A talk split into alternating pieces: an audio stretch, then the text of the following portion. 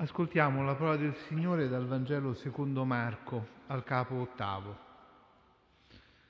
In quel tempo Gesù con i discepoli giunse a Bezzaida e gli condussero un cieco, pregandolo di toccarlo.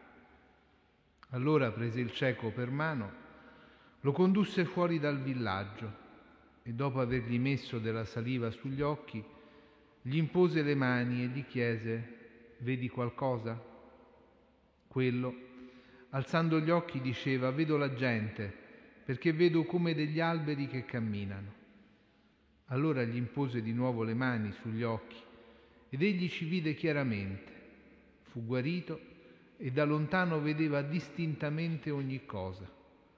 E lo rimandò a casa sua dicendo, non entrare nemmeno nel villaggio.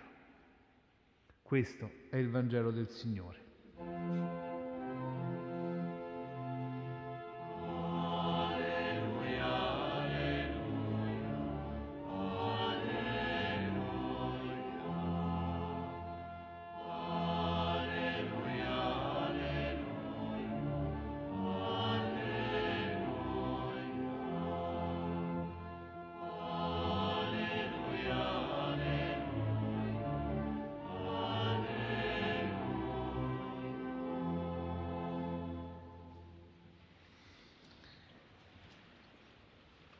Il Vangelo che abbiamo ascoltato, fratelli e sorelle, ci narra la guarigione di un uomo cieco, una persona che, come accade altre volte nei Vangeli, viene condotta da Gesù per essere guarita. E colpisce questa sollecitudine davanti alla presenza del Signore, che è portare non solo i propri bisogni, ma quelli degli altri e questa in fondo, fratelli e sorelle, è proprio una delle immagini della nostra preghiera della sera, nella quale anche noi portiamo davanti al Signore le domande di tanti, quelle che abbiamo incontrato nella nostra giornata, quelle che portiamo nel nostro cuore. E in particolare questa sera pensiamo ancora alle vittime del terremoto in Siria, in Turchia, come alla guerra in Ucraina. E sentiamo in questo tempo l'urgenza di ridare la vista ad un'umanità che appare come accecata dalle logiche dell'individualismo, della contrapposizione, del conflitto.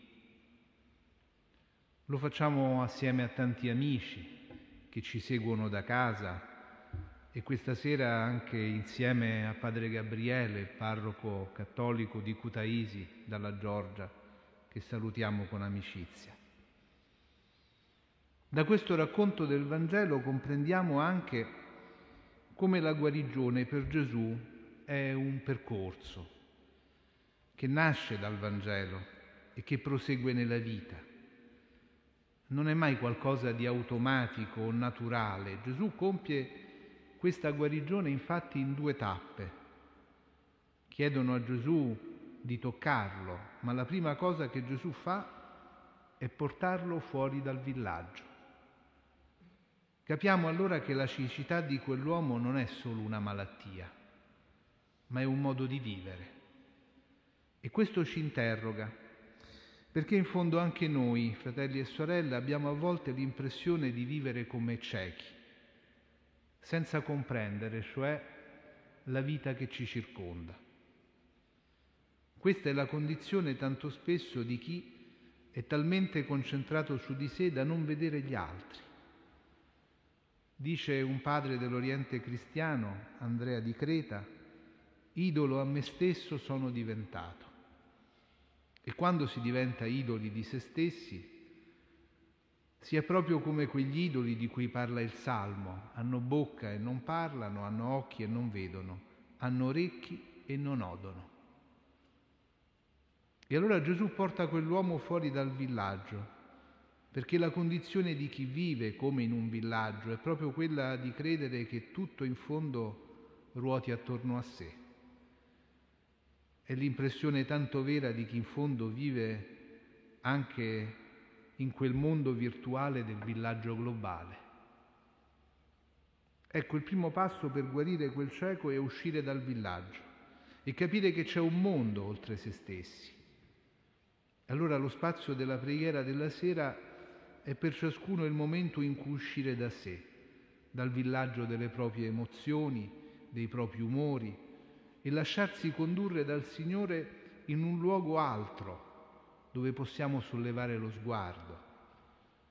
E nei gesti di Gesù la sua saliva, il tocco della mano, riconosciamo la mano di quel Signore che plasma una nuova umanità, trasmette a quell'uomo e a chi si avvicina a lui come una nuova sensibilità.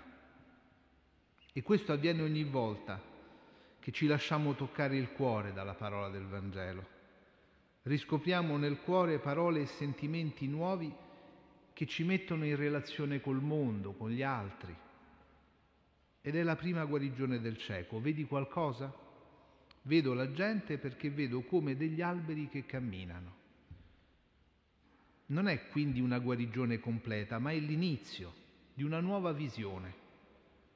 Ecco, tante volte dobbiamo riconoscerlo, cari fratelli e care sorelle, anche noi abbiamo una visione vecchia, abitudinaria, per cui tutto attorno a noi sembra come fermo, immobile, per cui nulla cambia e nulla può cambiare. E le persone fanno come parte di un paesaggio, alberi, attorno a noi. È proprio la mentalità del villaggio, da cui Gesù libera quell'uomo che vede animarsi il mondo attorno a sé.